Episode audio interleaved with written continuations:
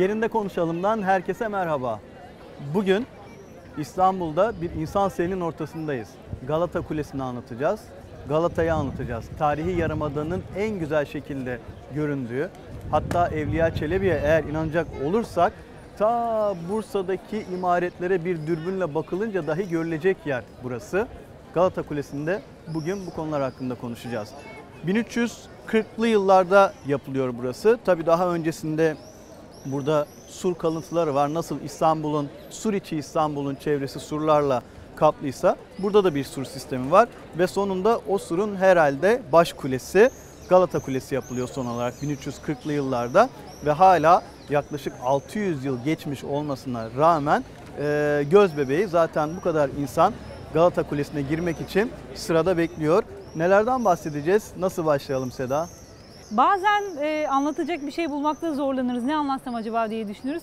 Oysa burası benim için bir zamanlar ofisimin de bulunduğu, e, çok da anımın olduğu, çok zamanımı geçirdiğim çok özel bir alan. E, aslında kulenin çevresindeyiz. Galata Kulesi'nin meydanındayız. Ama aynı zamanda burası e, söylediğin gibi bir Ceneviz mirası. E, Cenevizler Tarihi Yarımada'dan buraya doğru gelmek zorunda kaldıklarında e, yerleşiyorlar. Küçük küçük sur burçlar inşa ediyorlar sistemli bir şekilde. Kadın, çoluk, çocuk hepsi böyle e, hep bir gayretle e, kendi küçük mahallelerinin çevreleyen, alanlarını çevreleyen duvarları inşa ediyorlar sur sistemini. En sonunda da bin üç yüz kırk dokuzda söylediğin gibi e, kuleyi inşa ediyor ama kule e, İstanbul'un birçok anıtsal mirası gibi boşuna gelmeyen kalmıyor. Yangınlar, depremler, e, bugün hali bir kısmı Ceneviz'i bir kısmı da aslında Osmanlı Türk mirası. E, belirli bir seviyeden yukarısı. Ama e, her anıt gibi çevresiyle bir bütün. Yani şu an sokaklara baktığımızda Büyükhendek Sokağı deriz, Küçükhendek Sokağı deriz, Lülecehendek Sokağı deriz. Bunlar nedir? Ta bin sekiz yüz elli yedide altıncı daire yani bugünkü Beyoğlu Belediyesi Türkiye'nin, Osmanlı'nın formal anlamda yani bilinen çağdaş anlamda ilk belediyesinin kurulduğu altıncı daire bir süre sonra gelir elde etmek için işte Kırım Savaşı'ndan sonra bu bölgede yerleşmiş İngiliz ve Fransız askerlerinin artan şehircilik, aydınlatma, hava gazı, işte kaldırımların yapılması, yolların inşası gibi hususları gerçekleştirmek için para bulması lazım. Para bulmak için ne yapıyor? Kuleyi bırakıyorlar ve maalesef bütün bu hendekleri doldurup ondan sonra bu alanları satıyorlar ve bugün gördüğümüz birçok bina aslında kulenin inşasından bir beş yüz yıl sonra bin sekiz yüz altmış yedide, bin sekiz yüz altmış beşlerde e, bu alanların kapatılıp doldurulmasıyla elde edilen, e, satılmasıyla elde edilen e, bir arsalara inşa edilen binalardan oluşuyor. Aslında bir tarih evet. Yok oluyor, yeni bir tarih inşa ediliyor değil mi? E, hep hep böyledir evet. E, eskiden bugüne Osmanlı bu devinime sahiptir. E, her dönem kendi Osmanlı baronu, Osmanlı Arnavosunu, e, Osmanlı Rokokosunu ya da işte Osmanlı klasik dönemini her dönemde görürüz, buluruz. Her bir dönemde güzel eserler koymuşlardır. Şimdiki rahatsızlığımız nedir? Şimdi on dokuzuncu yüzyılda yani bin sekiz yüz elli yediden sonra bu görmüş olduğunuz binalar yapılıyor ama bin sekiz yüz özellikle altmış beşten sonra yoğun bir e, imar faaliyeti başlıyor. O dönem birçok harita çizdiriliyor vesaire planlanıyor alan. E, ama yerine şu an gördüğümüz mimari kıymeti olan eserler inşa ediliyor. Dediğin gibi yani yerine bir tarih yıkılıyor, yerine güzel bir tarih konuyor. Burası evet Cenevizler tarafından yapılıyor fakat şöyle herhalde ayırmak gerekiyor. Ceneviz, İtalyan devletleri Katolik. İstanbul'da Bizans İmparatorluğu dediğimiz Doğu Roma İmparatorluğu Ortodoks. Mezhep olarak farklılar ve bu hayatlarına da yansıyor. Şöyle tarihin sayfalarını biraz karıştırınca Cenevizliler, diğer İtalyan şehir devletleri ticaretle e, büyüyorlar, gelişiyorlar, zenginleşiyorlar. İstanbul'da ticaret kolonilerinin noktalarından birisi, duraklarından birisi. İlk aşamada Sirkeci tarafında yoğun olarak ticaret yapıyorlar ama bu bin iki yüzlü yıllarda yaklaşık elli altmış yıl süren bir Latin istilası dönemi var. O zaman e, Bizans İmparatorluğu hanedan İznik'e gidiyor. Bunlar da bir bakıma yenilmiş oluyor ama yeniden bin iki yüz altmış bir yılında İstanbul e, tekrar Doğu Roma'ya, Bizans'a ev sahipliği yapınca Cenevizler de buraya yerleşiyor. Bahsettiğin gibi sur sistemi kuruluyor fakat bu mezhep farklılığından dolayı burası French e, Avrupası olarak görülebilirdi çünkü bin sekiz yüzlü yıllarda Maltke ya da Edmondo De Amicis hep e, Türklerle Rumları, Ermenileri anlatırken Ermeniler için bunlar Türkler bakımından sadık teba. Yani çok birbirlerine benziyorlar. Huyları, suyları birbirlerine çok benziyor. Rumlar da benzeşiyor diyor. Fakat Frenkler, hani Latin, Katolik olanlar kesinlikle Osmanlı Türkleriyle benzeşmeyecek ölçüde farklılıkları olan bir yer. Dediğim gibi bin sekiz yüzlü yıllarda da burası bir çekim noktası oluyor. Fakat şöyle söyleyelim, biz kaynakları karıştırdığımız zaman hep Galata Kulesi'ne dair bir bilgiye rastlıyoruz. beş yüzlü yıllarda yapıldı, şöyle şöyle oldu diye. Fakat bir isim var, Hasan Sercan Sağlam. iki bin yirmi yılında yanlış hatırlamıyorsam hem makaleleri var hem bu konuda bir doktora tezi var. Ee, savunduğu fikir iddiası şu: Galata Kulesi bin üç yüzlü yıllarda yapılıyor. Öncesinde böyle bir e, yapı yok. Burada sur sistemi ona göre konuluyor. Hatta o kadar ki e, limanda, Karaköy limanında bulunan e, bir kule var. Bu kule İsa Kulesi olarak değerlendiriyor. Burası da Kutsal Haç Kulesi olarak değerlendiriliyor. Yani Galata Kulesi'nin üzerinde bir haç varmış anlattığına göre. E, bizim hep Haliç'in e, geçişin, Haliç'in geçişine engel olunan bir zincirden bahsedilir. İstanbul'u Türkler tarafından, Osmanlı tarafından fethedilmesinin e, fetholmasında da evet, evet. zorlaştırılmış. O da burada sergileniyor. Onu da yine göstereceğiz. Bu e, zincir e, yeraltı camisine olan, yeraltı camisi olarak günümüze adlandırılan bir cami burası. Bir mahzenmiş. Oraya bağlıymış. E, baktığımızda hani ne kadar sağlam bir şekilde burayı korumak için e, adımlar atıldığını görüyoruz. Evet, o zaman buraya yerleşimlerden bahsettik, Frenk diyarından bahsettik. Tarih kitaplarında pek bulunamayacak bir gözlemimden bahsedeyim ya da anı, anı diyelim. Burada hemen Galata Kulesi'nin bir iki sur sistemi, Hasan Sercan Bey'in de bahsettiği, evet. sur sisteminin iki tane kalıntısı halen mevcut. Küçük küçük kalıntılar var ama onlar maalesef tam okunamıyor. Onları çok ciddi Selahattin Tüysüz adlı bir arkadaşım, yine mimar ve araştırmacı, E, o tespit etmişti. Şunu diyeceğim, e, Derokki adlı bir aile var. E, ben de onların işte surun hemen Galata Kulesi'nin surun yanında olan bir yerlerini çalışmıştım. E, beyefendinin dedesi e, Haydarpaşa Garı'nın inşaatında e, Almanlar, e, Alman mühendislerin tabii tasarladığı bir yapı ama cephedeki taş işlerini yapmaya e, Venedikli dedesi geliyor, Derokki. Ve e, bu kendi topraklarına, İtalyan topraklarına çok benzettiği için buraya yerleşiyor. Hemen Galata Kulesi'nin dibine. Demek ki bu e, hissiyat, bu yakınlık e, o dönemlerde hala İtalyanlara bu hissi veriyordu. Hala o topraklardan gelen insanlara. Hatta ilginç bir şey daha var. Yine e, ilgilendiğim hemen arkamızda tramvayın, hı hı. bu bin dokuz yüz on dörtte ilk seferine başlamış nostaljik tramvayın hemen arkasında gördüğümüzde Ugliaviç Apartmanı. Hı hı. O beyde bu e, Büyükhendek ve Küçükhendek sokakları inşa edilirken Galata Kulesi'nin en iyi gözlendiği binada oturmayı seçmiş. Ve kendisi aynı zamanda on dokuzuncu yüzyılın en iyi optik lens üreticilerinden ve tabii satıcılarından biriymiş. Önemli bir tüccar ve e, teleskop ve benzeri dürbün e, gözlem araçları da satıyor ve Galata Kulesi'ni ve çevreyi gözlemlemek için en doğru yeri seçtiğini de söyleyebiliriz. Bu bahsettiğin e, Galata sur sistemi, evet, akademik çalışmalarda görülüyor. Meraklısı aradığı zaman buluyor. Biz yine özellikle Selahattin Tüysüz Bey'in e, sosyal medyada, Twitter'da paylaştığı zincirleri de hatırlıyorum. Bu Galata sur sistemindeki E, surların nereye geldiğini, e, burçların, kulelerin nerede olduğunu haritalara eşleştirerek paylaşmıştı. Evet. Belki merakları varsa yine onu görebilirler. Evet, çok mutlaka. Güzel çünkü ama zihnimizde... Ama kent tarihçiler için değil mi? Ne kadar evet, önemli. Evet, zihnimizde canlandırmak için o sur sistemi nerede başlıyordu, günümüzde kalıntıları nerede görmek mümkün. Evet. Basit bir araştırmayla yine görülebilir. Burada da şimdi Galata Kulesi'ne baktığımız zaman yaklaşık yetmiş metrelik bir kuleden bahsediyoruz. Arada E, tuğlalarla örülü iki var, bölüm var. var. Evet. evet. E, bize misal Galata Kulesi'ni anlatanlar, Galata Kulesi'nden bahsedenler özellikle bin dört yüz yirmi yılında Bundolmenti haritası referans alınıyor. O haritadan çoğaltılan haritalar var. Onda evet. bu Galata Kulesi farklı farklı şekillerde gösteriliyor. Mazrakçı Nasuh'ta da. Evet. Zaten o daha sonra bin beş yüzlü yıllarda evet. o da yapıyor. O da Galata Kulesi'nin nasıl olduğunu gösteriyor. Özellikle Bundolmenti haritasında çoğaltılan haritadan baktığımızda rastladığımız bilgileri örtüştürdüğümüzde şu sonuca ulaşıyoruz. Bunu Hasan Sercan Sağlam da anlatıyor. Fatih Sultan Mehmet döneminde kule belirli ölçüde tahrip olmuş ve sonrasında yeniden yapılıyor. Bu ama zemine kadar, temele kadar değil, belirli bir yüksekliğe kadar iniyor.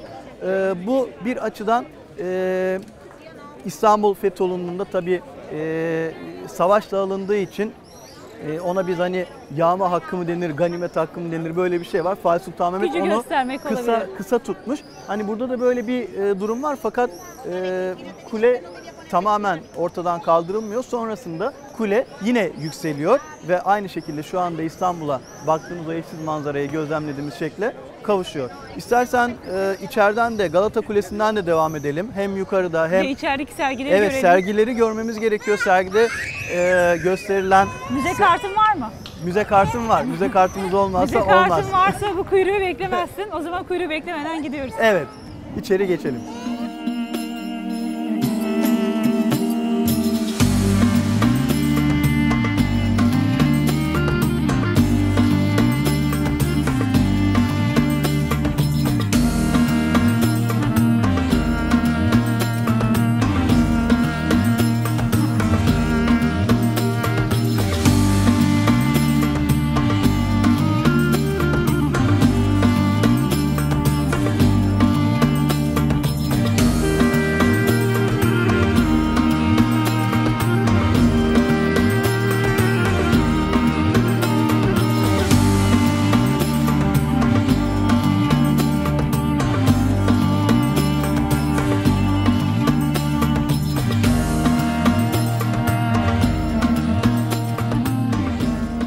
Galata Kulesi'nin sekizinci katındayız. altı kat asansörle çıkılıyor ama son iki kat merdivenle e, çıkılıyor. Burası eşsiz İstanbul manzarasının seyredildiği, turistlerin hem yerli hem yabancı turistlerin e, geldiği ve doya doya İstanbul'u seyrettiği bir yer. Galata Kulesi hakkında anlatılacak çok şey var. E, aşağıda da değinmiştik. Başta şunu söyleyelim, buraya İsa Kulesi diyorlar. Fakat son çalışmalar, araştırmalar gösterdi ki burası Kutsal Haç Kulesi olarak adlandırılıyor ve bizim kültürümüzde, tarihimizde Galata Kulesi ile alakalı hem efsaneler hem de yaşanmış birçok gerçek var. Belki bunların en meşhuru Evliya Çelebi'nin yaşadığı. Evet, tabii bu mümkün değil. Evliya Çelebi'nin anlattığı kayıt başka hiçbir kronikte, tarih anlatısında ve kitabında yer almıyor. Sadece Evliya Çelebi'nin anlattığı bir detay. Hezârfen Ahmed Çelebi. Hezar bin anlamına geliyor. Fen de elinden iş gelen, fen ehli çalışan kişi, hani bin fenli elinden her iş gelir deriz ya, böyle bir insan e, kafasına takmış, uçacağım ben, uçacağım ben, uçacağım demiş ve sonunda yaptığı araştırmaların ardından buraya kadar gelmiş, burada yaptığı kanatlarla uçmaya çalışmış. Ama şöyle bir detay var, hani İstanbul'da lodoslu havalar tercih edilmez. Hezarfen Ahmet Çelebi'nin uçup da Üsküdar'a inmesi için lodosun olması gerekiyor. Yani E, Poyraz Karadeniz tarafından geliyor. Poyraz olsa denize belki inecek. Lodos havada uçmayı deniyor ve Üsküdar'a kadar iniyor. Bu dediğim gibi e, Evliya Çelebi'nin haricinde anlatılan bir şey değil. Bu çok güzel bir filme de konu olmuş. İstanbul Kanatları'nın altında. Mustafa Altıoklar bu filmi Gençliğimizin yönetmeni. filmi. Evet. E, Evliya Çelebi'nin anlattığı bu hikayenin buradaki bir bakıma canlandırması. Tabii bunun yanı sıra Zeki Alasya ile Metin Akpınar'ın oynadığı bir film var, yine başrollerinde oynadığı Köşe Kapmaca. Galata Kulesi'nde bir sergi var, mücevherler sergileniyor. Burada bu sergiden mücevherleri çalmaya çalışan, e, nasıl diyelim, e, birbirini seven arkadaşlar plan yapmışlar. O da yine burada e, çekilen filmlerden bir tanesi. Hani bu böylesi detayları e, var tabii ki. Biz bunun yanı sıra Galata Kulesi'ni dolaşacağız ama benim aklıma hep Galata Kulesi denilince nedense e, Melling'in yaptığı gravür geliyor. Tam pitoresk bir e, manzara diyelim. Kulenin kenarlarından böyle çıkmalar var, taşmalar var. E, herhalde o dönem burası kahvehaneydi. E, hem buranın bu geçirdiği restorasyonlar hem diğer konular hakkında senden bilgi alabilir miyiz? Şu an Lork'un on altıncı yüzyılda yaptığı bir panoramanın altındayız. İzleyicilerimiz bunu bahsettiğin e, Melling'in panoramasıyla karıştırmasınlar. altıncı katta indiğimizde hemen asansörün e, çevresinde e, bahsettiğim panoramayı görüyoruz Melling'in. İyi ki resmetmiş. Aslında o dönem onunla birlikte başka resmeden birkaç e, gravür ressamı daha var. E, şöyle düşünelim, Karlofça Anlaşması'nın taslaklarının imzalandığı, yani bin altı yüz doksan dokuz'da e, Amcazade Yalısı var. Şu an İstanbul'da ayaktaki en eski e, ahşap yalılardan biri diyebiliriz, tarihi belirlenebilen. E, Amcazade Yalısı'nın ayakta kalan parçası aslında divanhanesi. Harem ve diğer kısımları tekrar ayağa kaldırılmayı bekliyor. E, orada nasıldır ve artı şeklinde bir Türk evinin, e, Piran Tepe'nin e, yansımasıdır. Cumbalar çıkar, işte ortasında bir havuz vardır filan.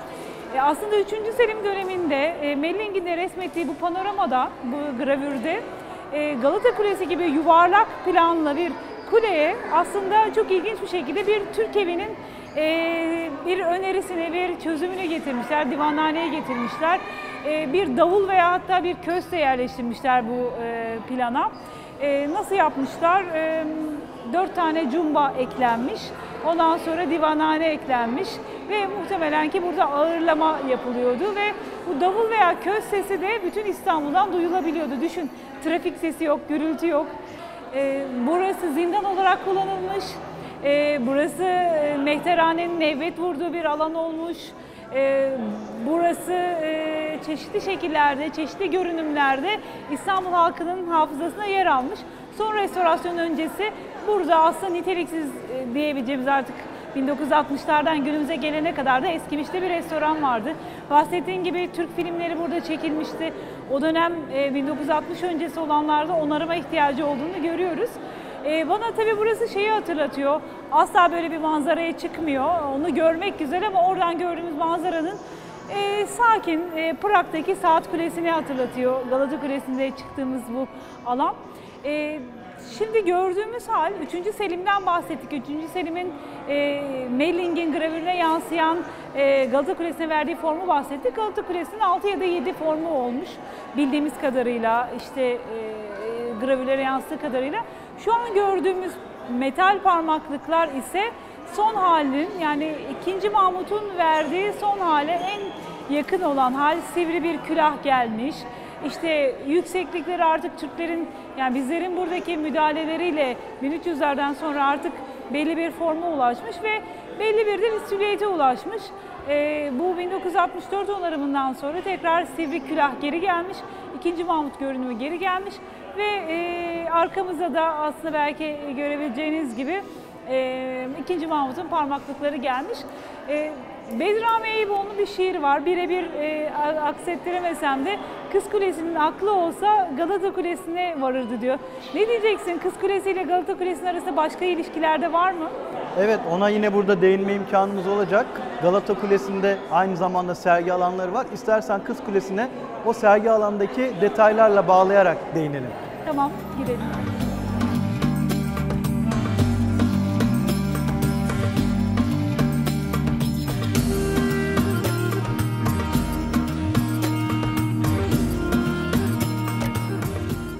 Kız Kulesi'nden bahsettin.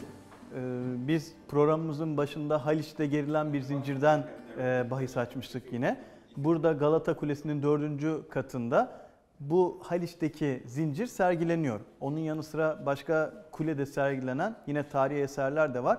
O bahsettiğimiz zincir Haliç'e gemilerin geçişini engelliyor. Fakat daha az bilinen bir detay var. O da Kız Kulesi'nden Sarayburnu'na çekilen zincir. O da Boğaz geçişini engellemek üzere çekilmiş. Hatta Hammer bunlara değiniyor kendi İstanbul ve Boğaziçi üzerine yazdığı tarihte. Biz de Fatih İstanbul'u aldıktan sonra Anadolu'da seferlere çıktığında İstanbul yeni fethedildiği için demek ki tedirginliği var. Belki korkuyordu hani İstanbul'a tekrar bir düşman saldırısı olur mu diye. O yüzden Kız Kulesi'nden Sarayburnu'na kadar yine bir zincir çektiriyor. Bu Boğaz trafiğini engellemek için düşünülmüş bir detay. Daha öncesinde Haliç'teki zincir Aya İrin'de eski e, askeri müzede sergileniyordu. Daha sonra bu tabii İstanbul Arkeoloji Müzesi'nde bir parçası sergileniyordu. Harbiye'deki askeri müzede sergileniyordu. Şimdi Galata Kulesi'nde de Haliç'teki çekilen zincirin sergilendiği bir alan var. Onun yanı sıra hemen arkamızda e, meşhur Galata Sur Sistemi üzerindeki armalı levhalar var. Bunlar çok kıymetli. Daha öncesinde Haliç Sur Sistemi üzerinde kırk küsür tane levhanın olduğunu biz kaynaklarda okuyoruz. Hatta bunların içerisinde nasıl Ayasofya'da Hazreti Meryem'in tasviri var, Ayasofya kendisine imparator tarafından sunuluyor, o mozaikler var. Hala geçenler Ayasofya'yı ziyaret edenler görüyorlar. Onun gibi bu sur sistemi üzerinde yine Hazreti Meryem'e atfedilen, ona böyle adanmış diyelim levhalar var idi. Bunların çizimleri var, onları da tabii ki görmek mümkün. Bunların yanı sıra e, kartal başlarını görebiliyoruz, haç olan. Bunların ayrı ayrı hanedanlara, kişilere ait olması kıymetli. Tabii benim aklıma sadece İstanbul değil, e, Cenevizlilerin hakim olduğu Amasra'da geliyor. Amasra'da da öyle detaylar var. Amasra'nın kalesi sanki bir ortaçağ kalesi gibi. Hatta Fatih Sultan Mehmet İstanbul'dan sonra e, Trabzon'u almak istiyor, Trabzon'a gidiyor. E, Amasra'yı gördüğü zaman la la la la çeşmi cihan bu movala diye söylediği rivayet ediyor. Yani cihanın göz bebeği olan yer arası, acaba burası mı? Çünkü çok güzel bir manzarası var Amasra'nın. Oradaki kalenin üzerinde de, kapıların üzerinde geçişlerde yine bu Ceneviz armaları var. Bunlar bizim ülkemizdeki tarihi zenginlik açısından çok kıymetli. Aslında Cenevizlerin e, yöneticisi, kentin valisi e, Podesta Sarayı'nın evinde de geçtiğimiz seneye kadar duran e, bir arma vardı.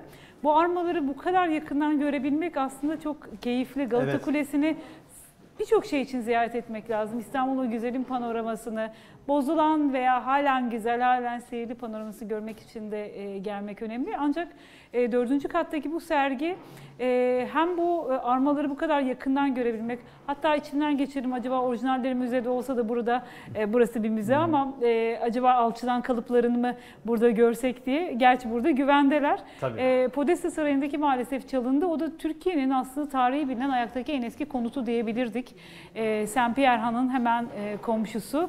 Orada da Galata'nın yine bu e, büyülü semtin, çok kadim semtin, e, bu Ceneviz semtinin e, mirasları, birer parçaları. E, Saint Pierre Han her ne kadar e, Podesta Sarayı ya da hemen yakındaki gümrük binası kadar eski değilse de içerdiği kalıntılarla Galata Kulesi'nin sur sisteminin üzerine oturmasıyla yine bu Ceneviz tarihinin bir parçası.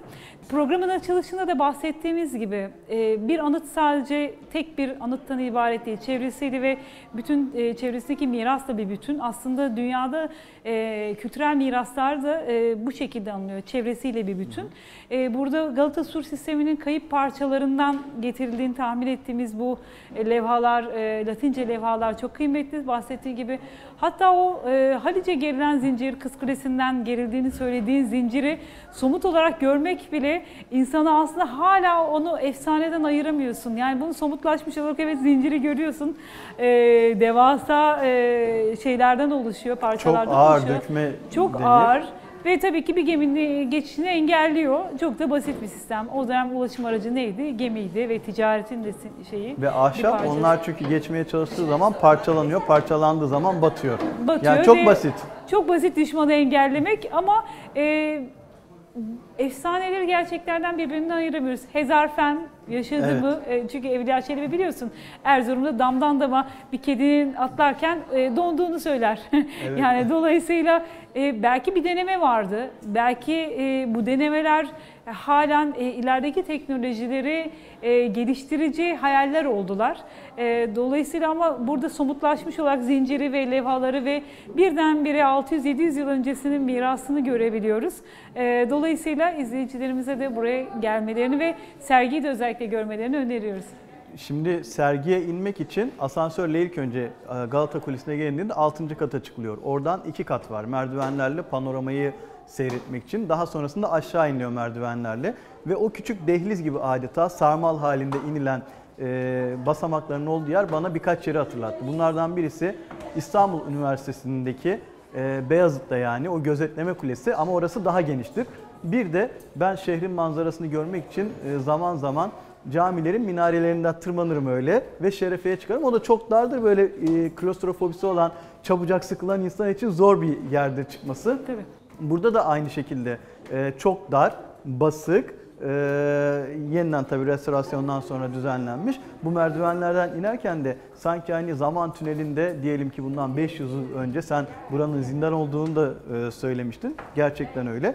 Ee, o, o, o dönem içerisinde iniyor gibiyiz. Hatta şunu da söyleyeyim, tarihte birçok şey birbiriyle bağlantılı. Mesela Kız Kulesi'ni anlatırken bu zincirden bahsediyoruz. Burası bir zindan, zindan olarak bahsediliyor. Rumeli Hisarı da bir zindan olarak kullanılmış. Baron Viratislav İstanbul'da bir elçi, bağlı olduğu devlet, temsil ettiği devletle Osmanlı Devleti savaştığı için e, esir olarak alınıyor. Onlar böylesi yerlerde e, esaret e, altındalar. Birçok kişi e, Rumeli Hisarı'nda esir ediliyor, esir tutuluyor daha doğrusu. Orası bu şekilde de değerlendiriliyor. Galata Kulesi de öyle değerlendirdi ama bizim Evliya Çelebi'miz misal anlatırken diyor ki ben de birkaç kez çıktım buraya. Hatta birinde bir cambaz gördüm. Cambaz çıktı, işte türlü türlü oyunlar yaptı, kağıt uçurdu. Ee, herkes korkuyor tabii onu gördüğü zaman düşecek mi, düşmeyecek mi diye. İşte Hezârfen Ahmed Çelebi'nin hikayesi böyle yine başlıyor, uçuşu. Bu açıdan tarihle efsaneyi birbirine ayırmak ya da her ikisini yakalamak için Galata Kulesi eşsiz bir mekan. Ee, İtalyan, Ceneviz etkisini, Sur sistemindeki bu e, anıt eserleri görmek için de birebir çok güzel bir yer. Evet. E, Venedik'te San Marco, cambaz dedin, e, cambazları yabana atmayalım. Doğru olma ihtimali çok yüksek. Mesela Venedik'te her yıl bu e, festivalde e, bir karnaval olur bilirsin belki, Venedik Karnavalı. Venedik Karnavalı'nda halen bu San Marco Kulesi, tabii bu artık yeni San Marco Kulesi çünkü o da bir dönem yıkılmış, yapılmış, tekrar yenilenmiş. O San Marco Kulesi'nden e, o meydanı e, çevreleyen revaklara bir, şu an tabii çok konforlu aslında, emniyet kemeri falan, bir melek inişi tekrarlanır. Bu aslında Türklerin, Ee, eski Türk cambazların orada meydanda yaptığı olağanüstü gösterilerin tekrarlanmasından ibarettir. Tabii şu an günümüzde herkes o saat on ikide böyle güneşte tam tepede olduğu bir saatte böyle o inişi yakalamak için o meydanda o günü beklerler. İnsanlar yılda bir kere tekrarlanan bu inişi. Ama e, onu eskiden Türk cambazların da yaptığını gösteren e, gravürler var. Hatta e, Kumkapı'da Cinci Meydanı'nda da evet, böyle bir cambaz gösterisini anlatan yakın döneme ait bir fotoğraf var. Neden olmasın?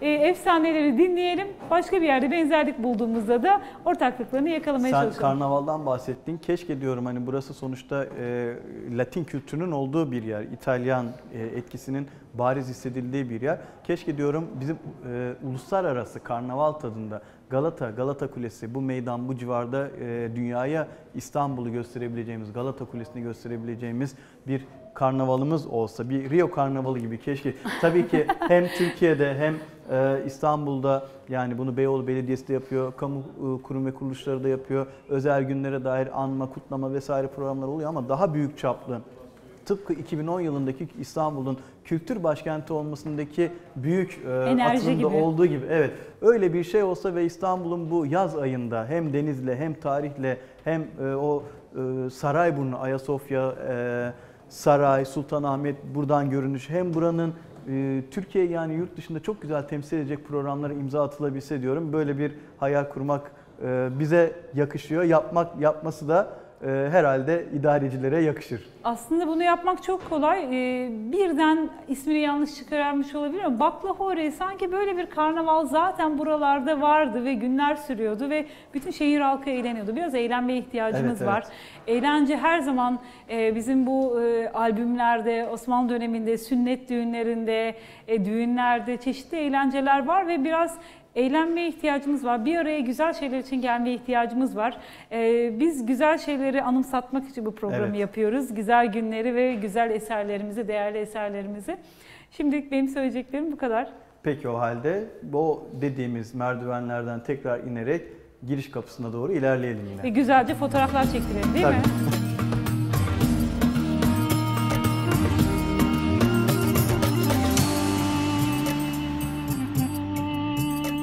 Bugün Galata Kulesi hakkında konuştuk, Galata'ya dair bir sayfa açtık, dolaştık. Belki şu anda İstanbul'da en çok fotoğraf çekilen cadde üzerindeyiz. Ardımızda Galata Kulesi. Birçok insan gelip burada Galata Kulesi'nin fotoğrafını çekiyor. Biz de orada programımızı kapatmak istedik. Yerinde konuşalım da bir sonraki programda görüşmek üzere tekrar. Görüşmek üzere.